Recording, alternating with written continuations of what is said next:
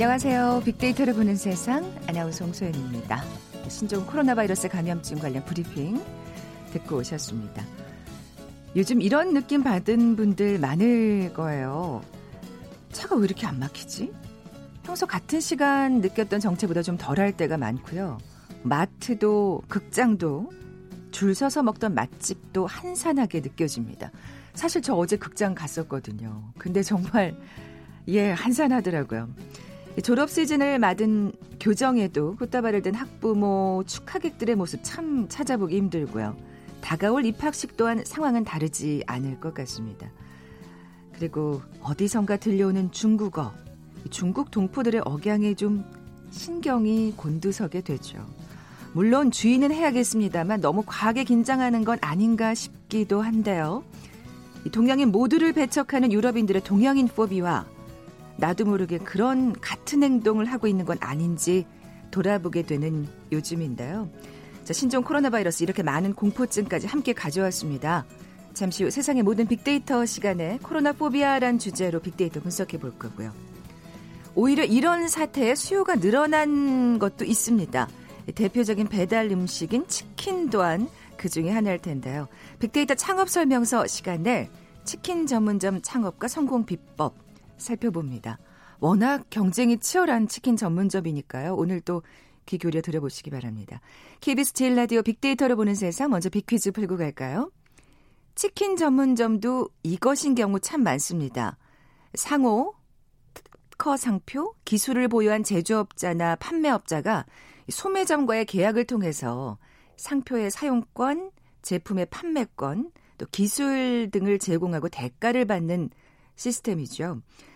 이것은 대자본이 투입되는 사업이 아니라 소규모 자본만으로 사업을 운영할 수 있기 때문에 각광받는 첨단 마케팅 중의 하나입니다. 뭐라고 부를까요? 보기 드립니다. 1번 편의점, 2번 무인 판매, 3번 골목 상권, 4번 프랜차이즈. 오늘 당첨되신 두 분께 커피와 도넛 모바일 쿠폰 드립니다. 휴대전화 문자 메시지 지역번호 없이 샵 9730, 샵 9730. 짧은 글은 50원, 긴 글은 100원의 정보 이용료가 부과됩니다. KBS 라디오 어플리케이션 콩은 무료로 이용하실 수 있고요. 유튜브로 보이는 라디오로도 함께 하실 수 있습니다. 방송 들으시면서 정답과 함께 다양한 의견들 문자 보내 주십시오.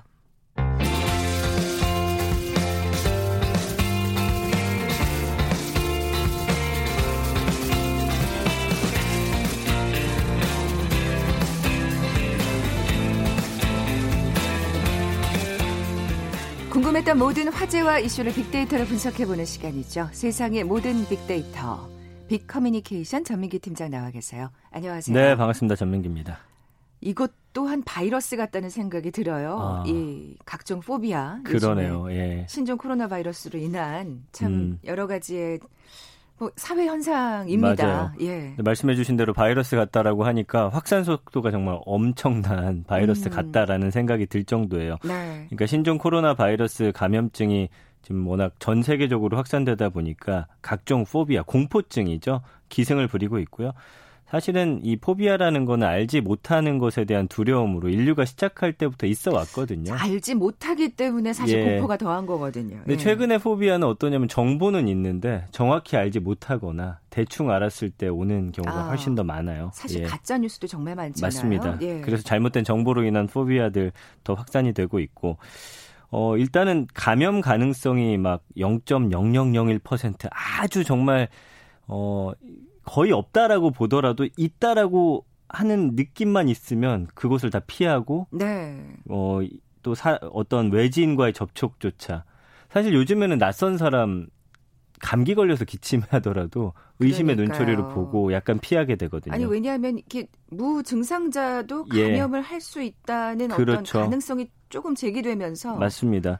아, 그래서 더, 예. 일단 이번에 나온 거는 어, 이 코로나 포비아라고 해서 코로나 이 어, 어떤 감염증 자체에 대한 공포증이 가장 먼저 있고요. 네. 그 다음에 제노포비아라고 해서 제노포비아 이방인을 두려워하는. 아. 예, 그러니까 제노가 이방인이라는 뜻이고 이 포비아란 말이 합쳐서 어, 이방인에 대한 혐오 현상. 거기다가 차이나 포비아. 우리 국내에서는 그렇죠. 지금 중국인을 향한 어떤 공포, 혐오 이런 것들이 지금 발생을 하고 있죠. 사실 이제 또 중국 유학생들이 아직 지- 개강이 연기되면서 아직 네. 다 들어오지 않은 상황이라서. 예. 거기에 대한 걱정들도 참 많으신 것 같고 음. 저희 그이 어, 비정상 남북 토크에 출연하시는 최성국 작가 같은 경우에도 네네. 사실 그 북한 말투가 있잖아요. 아, 그래서 커피 전문점에 가서 이렇게 주문을 하려 고 그러면 움찔하신대요. 아이고 그렇군요. 사실 예. 정말 반사적으로 반응하게 음. 되는 그런 행동이 아닌가. 뭐 그 사람이 그분이 일부러 그러신 건 아니겠습니다만. 예. 정말 그, 정 말씀하신 대로 이 중국과 중국인을 기피하는 현상이 정말 심해지고 있습니다. 지금 예. 중국 동포들이 굉장히 많이 살고 있죠, 우리나라에. 그러다 보니까 어떤 일단은 여기서 어 삶을 이어가시는 분들은 일자리를 지금 굉장히 구하기 아. 힘든 상황이라고 해요. 사실 돈 벌기 위해서 오신 분들이 대다수일 텐데. 그렇죠. 그래서 예. 한 인력업체 같은 경우는 이 신종 코로나 사태 이후로는 조선족이나 아예 중국 사람을 어, 가사 도우미로 보냈다가는 지금 항의를 많이 받고 있다라고 하고요. 안 갔다 오신 분도 계실 텐데. 그럼요. 말이죠. 예. 예, 예. 그리고 상대적으로 사실은 저임금으로 노동을 제공했던 분들이기에 구직난에 그렇죠. 지금 시달리고 예. 있는 이 상황이 여러 면에서 지금 좋지 않다라고 보이고요. 그 일거리가 메르스 사태 때는 사실 중국인들 2, 30% 일거리가 줄었는데 지금은 아예 일자리 자체가 60에서 70% 줄어들었다라고 해요. 예. 예. 그리고 또 이제 중국인들이 많이 이동하는 경로들 있죠. 뭐 예를 들면 명동이라든지 공항이라든지 최근에는 뭐 이 마포 중심가에도 중국인들 많이 왔다 갔다 하니까 네. 이곳을 가지 않는 회식 장소로도 이곳을 피하는 와, 이런 대림, 대림 지역은 진짜 맞습니다. 황량하겠는데요. 예. 그래서 중국인 기피 현상이 굉장히 지금 심각하다라고 하고요. 중국인을 불편해하는 또 고객들도 많다 보니까 업체 입장에서는 어쩔 수 없이 또 음. 채용을 꺼리는 이런 현상이 지금 벌어지고 있죠. 아, 이분들이 실질적으로 그 어떤 경제적인 지금 피해를 당하고 있는 상황이네요. 네. 차이나 포비아에 관한 빅데이터 반응도 살펴볼까요? 지금 지난 한 달 동안 사실 낯선 단어임에도 13,000여 건이나 언급이 됐고요. 연관어를 보면은 차이나 중국, 입국, 관광객, 중국인 입국 금지, 자제, 대응책, 회식, 채용. 그러니까 여기 다 나오잖아요. 이분들을 채용하지 않으려는 이런 모습들 보이고 중국인들이 네. 많이 찾는 곳에서는 또 회식도 하지 않는 이런 모습들 예, 보여주고 있고요. 와, 검색어 연관어에서 그냥 바로 정말 맞습니다. 현실이 나타납니다. 예. 예. 그리고 감성어 긍부정 비율 보면은 48.2%가 부정 감성어고요. 15.6이 긍정인데 이 부정 감성어 1위가 혐오예요. 그러니까 사실은 포비아 공포증이 이걸 느끼는 사람이 다수가 돼 버리면 그 소수를 혐오하는 현상까지도 지금 벌어지고 있거든요. 네. 굉장히 좀 바람직하지 않다라고 보여지고요. 음. 우려나 악영향 미치다, 번지다, 무분별하다, 무시하다, 경멸하다 이런 단어들 아, 굉장히 강하게 지금 네. 음, 발현이 되고 있습니다. 물론 당연히 저 조심을 해야겠습니다만 예. 이 부정 감성어에서 나타나는 것처럼 무시하고 경멸하고 혐오하는 지경까지 이르러서는 안 될 텐데요. 그렇죠. 예. 뭐 이게 우리나라의 현상뿐만이 아닙니다. 맞습니다. 예. 그래서 코로나 포비아는 지금 인간의 생명은 물론이고요. 뭐 세계 국가 지역 경제에도 굉장한 영향을 미치고 있고 코로나 포비아가 중국에서 시작됐다라는 이유만으로 음. 지금 차이나 포비아로 어, 이렇게 발현이 되고 또 발병지인 우한 거주자, 우한 체류자를 격리하고 고립시키는 우한 포비아 네. 뭐 이렇게 또 확전되고 있고요. 말씀드린 대로 이 제노포비아 이방인에 대한 혐오와 배척, 증오로보다 이제 광범위한 개념으로 사용이 되고 있습니다. 그 유럽에서는 난민들의 어떤 대거 유입으로 각종 사회 문제가 발생하면서 나타나는 이슬림 포비아도 있고요. 여기에 반발해서 나타나는 어떤 또 신나치즘, 백인 우월주의가 있고 트럼프가 촉발시킨 이민자 혐오도 음, 있고 사실 맞아요. 전 세계가 지금 포비아나 혐오로 굉장히 몸살을 앓고 있는 그런 상황에서 이 코로나가 또 하나의 숙제를 더 얹은 셈이 음, 되어버렸죠. 그러네요. 예. 사실 더더군다나 또 우리가 예외가 아닌 게 유럽에서는 이 동양인 모두를 배척하는 동양인 포비아까지 나오고 있으니까요. 그렇죠. 왜냐하면 그들의 눈에는 중국인과 한국인, 일본인을 잘 구별하기 힘들다 보니까 그쵸. 동양인을 아예 싸잡아서 이제 배척을 하고 있는 모습이고요.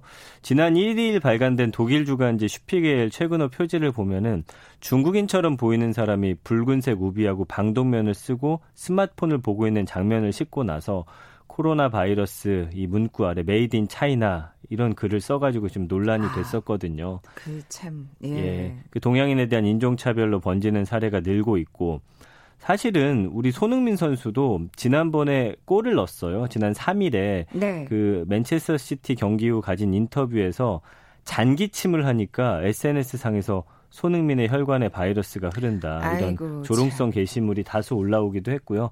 네덜란드의 한 라디오 방송에서는 신종 코로나 바이러스하고 관련해서 중국인을 비하하는 노래도 나왔습니다. 그러니까 가사를 음. 보면 모든 것은 냄새나는 중국인들 때문이야. 수백 명이 죽어서 통제가 안 되고 있어. 중국 음식을 먹지 마. 그러면 두려울 게 없어. 중국인은 물론이고 음식까지 싸잡아서 비난하는 명백한 인종차별이 발생하고 있고요. 지금 어, 한국인들, 유학생들, 부모님들은 자녀들이 그곳에서 당하고 있는 그런 것들 SNS에 또 올리고 있는 그런 상황입니다. 부당한 차별이잖아요. 그럼요. 이게 예. 더더군다나 우린 또 중국인들이 아니고요. 네네. 나 중국인들한테 그러는 것도 사실 문제가 있는 건데. 맞습니다. 동양인 네티즌들이 가만히 있을 수 없습니다. 그래서 예. 나는 바이러스가 아니다라는 내용의 그 SNS 해시태그 달기 운동이 지금 SNS 상에서 벌어지고 있죠. 근거 없는 혐오 현상에 맞서고 있고 현지 중국인들이 지금 강력히 반발하면서 이게 개설을 한 그 온라인 청원에도 굉장히 많은 사람들이 서명을 했고요.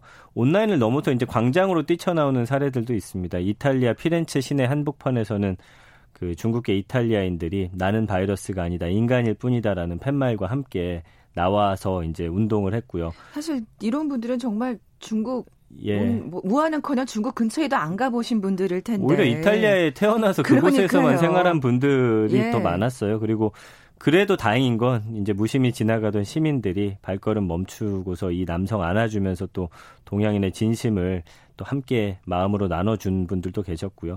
그러니까 일부 외신은 또 신종 코로나 기사에 황색 경계령이라는 또 자극적인 제목까지 아. 내걸면서 동양인 인종차별을 부추겼거든요. 그래서 네티즌들은 SNS에 바로 이 어, 나는 바이러스가 아니다라는 내용의 해시태그 운동 벌이고 있는데 사실은 지금 이 신종 코로나 바이러스가 확산되면 될수록 차별이나 혐오의 어떤 수위가 조금 더 높아지고 음. 있어서 굉장히 우려되고 있는 상황입니다. 네.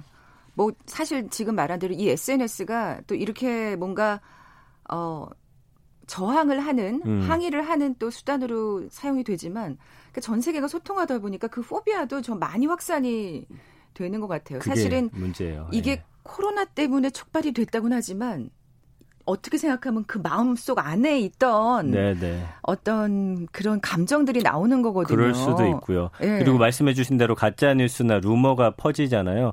그래서 이번에 한 설문조사를 보니까 이 정보가 정확하고 많이 뉴스 같은 거를 보는 사람일수록 공포감을 좀 덜 느낀다라는 그런 결과가 있더라고요. 제대로 된 뉴스를 볼 그러니까 아까 제가 말씀드린 예. 대로 정확하지 않은 정보를 대충 그냥 듣고 나서는 그것이 마치 진실인 것처럼 이 사람들 대하는 게 문제고요. 그게 음. 바로 이제 이 정보통신 기술 사회로 어, 우리가 살다 보니 더 확산의 속도가 음. 빠르기 때문에 더 그렇습니다. 네. 그래서 요즘에는 사실 뭐 여러 가지 포비아들이 이 인터넷을 타고 퍼지고 있는데 예를 들면은 유럽에서 시작된 살충제 달걀 파동 같은 경우는 이제 유럽 사람들이 달걀을 먹지 않으려는 에그 포비아를 어. 낳게 됐고요. 우리나라에서도 있었던 햄버거병 논란을 네. 키우게 된 햄버거 포비아도 있고 가습기 살균제나 라돈 침대 살균제 포비아 야, 이건 정말... 안 쓰시는 분들 예, 많잖아요. 그렇죠.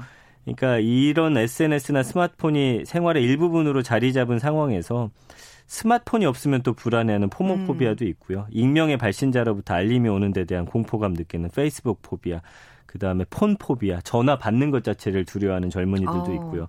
어, 뭐 여러 가지 사실은 포비아들이 굉장히 빠른 속도로 생겨나고 있고 확산되고 있고 네. 또 그것을 믿고 어 굉장히 힘들어하는 분들도 늘어나고 있는 그런 현실에 우리가 살고 있습니다. 그렇게 생각하면서 앞서 말씀드린 대로 SNS가 참 항상 제가 이 프로를 하면서 느끼는 거지만 칼날의 양면 같아서 맞아요. 아주 우리를 예. 편리하게 만들기도 하지만 네. 참 이런 무분별한 정보들은 맞습니다. 네, 좀 문제가 있다는 생각이 그래서 예. 이 정보 반드시 확인을 하셔야 돼요. 네, 그러니까 네. 정보가 워낙 어, 여러 모습으로 퍼져 있다 보니까 그 중에서 진짜를 가려내기 힘든데 좀 허위 정보가 이런 것들을 더 확산시킨다라는 점에서 우리가 지금 이 시점에서는 모든 걸 좀 더 냉정하게 바라볼 필요가 있고요. 음. 가짜뉴스, 루머 우리가 굉장히 경계해야 할 대상임에 틀림이 없다 이렇게 말씀드리고 싶네요. 약간 논외 얘기긴 합니다만 그 예. 이제 아카데미 시상식에서 우리가 정말 예 엄청난 쾌거를 이뤄냈잖아요. 예. 거기에 대해서 또 비아냥거리는 네, 아, 있었죠. 미국의 칼럼니스트가. 있었더라고요. 예. 그 영어 쓰자 뭐 이런 식으로 소상 소감에 왜 다른 나라 말이 들리냐 뭐 맞습니다, 이런 식으로. 쓴 예, 저희 없는 또 SNS를 봤는데 사실 이게 포비아의 연장선상이라고 볼 수 있거든요. 그렇게 봐야겠죠. 그게 당연히 예. 받아들여지면 안 된다는 생각이 듭니다. 맞습니다. 예. 지금까지 세상의 모든 빅데이터 빅커뮤니케이션 전민기 팀장과 함께했습니다. 고맙습니다. 감사합니다. 헤드라인 뉴스입니다. 세계보건기구가 신종 코로나 바이러스의 이름을 COVID-19로 정하자 우리 정부는 명칭을 간소화해서 코로나19 명칭을 사용하기로 했습니다. 중국 우한에서 정부의 3차 전세기를 타고 귀국한 교민과 중국인 가족 가운데 신종 코로나 바이러스 유증상자로 분류된 5명과 자녀 2명이 국립중앙의료원으로 이송됐습니다. 일본에 정박 중인 크루즈선 다이아몬드 프린세스에서 신종 코로나 바이러스 감염자가 39명 추가돼 확진자 수가 174명으로 늘었습니다. 4명은 중태입니다. 정세균 국무총리는 신종 코로나 바이러스 감염증 사태와 관련해 방역은 빈틈없이 하되 지나친 위축은 피해야 한다며 각 부처와 지자체는 예정된 행사들은 계획대로 진행해 주길 바란다고 말했습니다. 정부가 신종 코로나 바이러스 감염증 사태로 어려움을 겪는 중소기업과 소상공인을 위해 경영안정자금 450억 원을 금리를 인하해 공급합니다. 오늘 오전 9시 15분쯤 서울 여의도의 한 증권사 건물 지하 식당가에서 여성 한 명이 흉기에 찔려 숨진 채 발견됐습니다. 남성 한 명도 흉기에 찔려 병원으로 이송됐습니다. 지금까지 헤드라인 뉴스 정원나였습니다.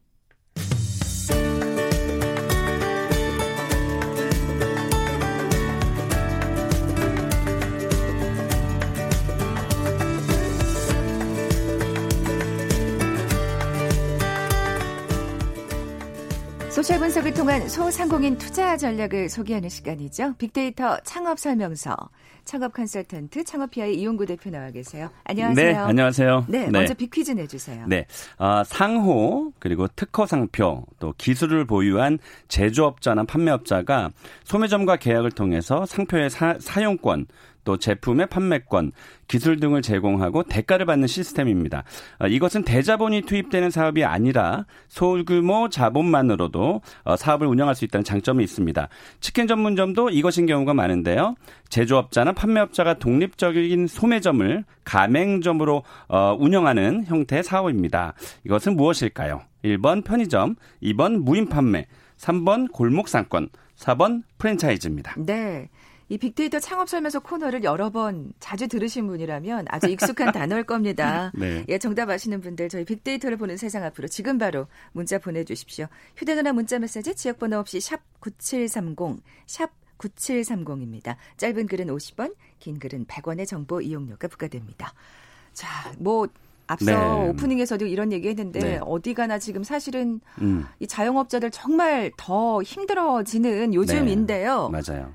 예외인 곳이 몇 군데 있습니다. 그렇습니다. 네, 네. 제가 그 뭐 어제와 그저께도 제가 상권을 좀 나가봤었는데요. 상권에 특히 이제 강남 같은 경우는 그 테란로 어, 위, 그 주위가 원래 이제 목요일하고 금요일은 완전히 뭐 인산이네거든요. 네, 네. 근데 제가 목요일하고 금요일날 나가봤는데 사람들이 별로 없더라고요. 그래서 음. 전체적으로 뭐 어쨌든 어려운 경기인데도 불구하고 이 배달 아이템은 그러니까요. 네, 지금 뭐 승승장구까지 하면 좀 오버할 수는 있겠으나 어쨌든 매출에 영향이 없거나 어 적게는 한 2, 30%에서 많게는 두 배까지 뛰는 아, 것이 그 있었고요. 그 심지어 제가 아는 지인은 이제 치킨을 주문해서 시켜 먹으려고 전화했는데 기존에는 1시간 정도 걸렸던 게 3시간이 걸린다라고 하는 정도로 아, 어뭐 그 배달 쪽에서는 지금 조금 네. 잘 되고 있어서 오늘 뭐 치킨 전문점에 대해서 음. 저희가 알아보도록 네. 하겠습니다. 사실 뭐 배달하면 여러 가지 음. 요즘은 여러 가지 음식이 다 정말 그냥 네.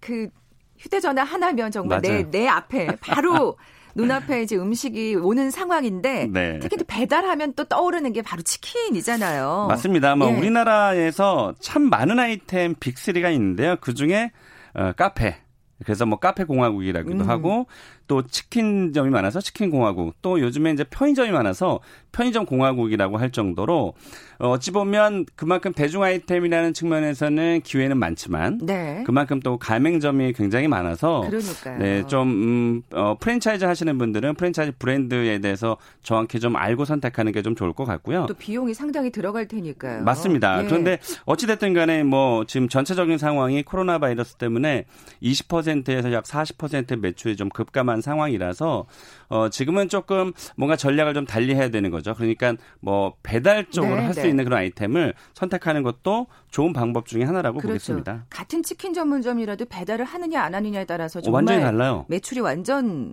예 그래서. 치킨점도요. 예. 그 이제 치킨집을 술집으로 바라보시는 분들이 있고 왜냐면 이제 뭐 치킨은 어 뭐 음식이라기보다 또 안주를 생각하시는 분들이 있어서 그렇죠. 뭐 예를 들면 뭐 한 100평방미터 규모 그러니까 한 30평 정도 규모의 치킨 오프집이라고 우리가 많이 이제 일컫는 저녁에 회식하기도 많이 아주 예, 좋죠. 이용하고 예. 그런데 요즘에는 이제 배달을 아예 안 하고 홀만 하는 곳들이 조금 어려워서 아, 지금 같은. 상황에서는 배달을 같이 네. 지금 아까 방금 전에 말씀하셨지만 뭐 배달 어플이 워낙 발전돼 있기 때문에 뭐 그것을 통해서 조금 매출을 올리는 전략이 지금 현재는 아주 필요한 상황이라고 그러네 요. 봅니다. 치킨 시장의 규모가 상당하죠. 네, 이건 뭐 치킨은 매년 성장하고 있다고 보시면 되고요.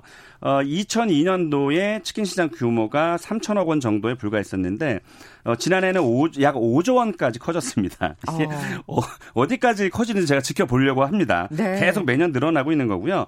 어, 이렇게 치킨이 대중화하게 된 것은 사실 역사는 그렇게 오래되진 않습니다. 1970년대에 이제 프랜차이즈가 많이 이제 생겨나기 시작했고요.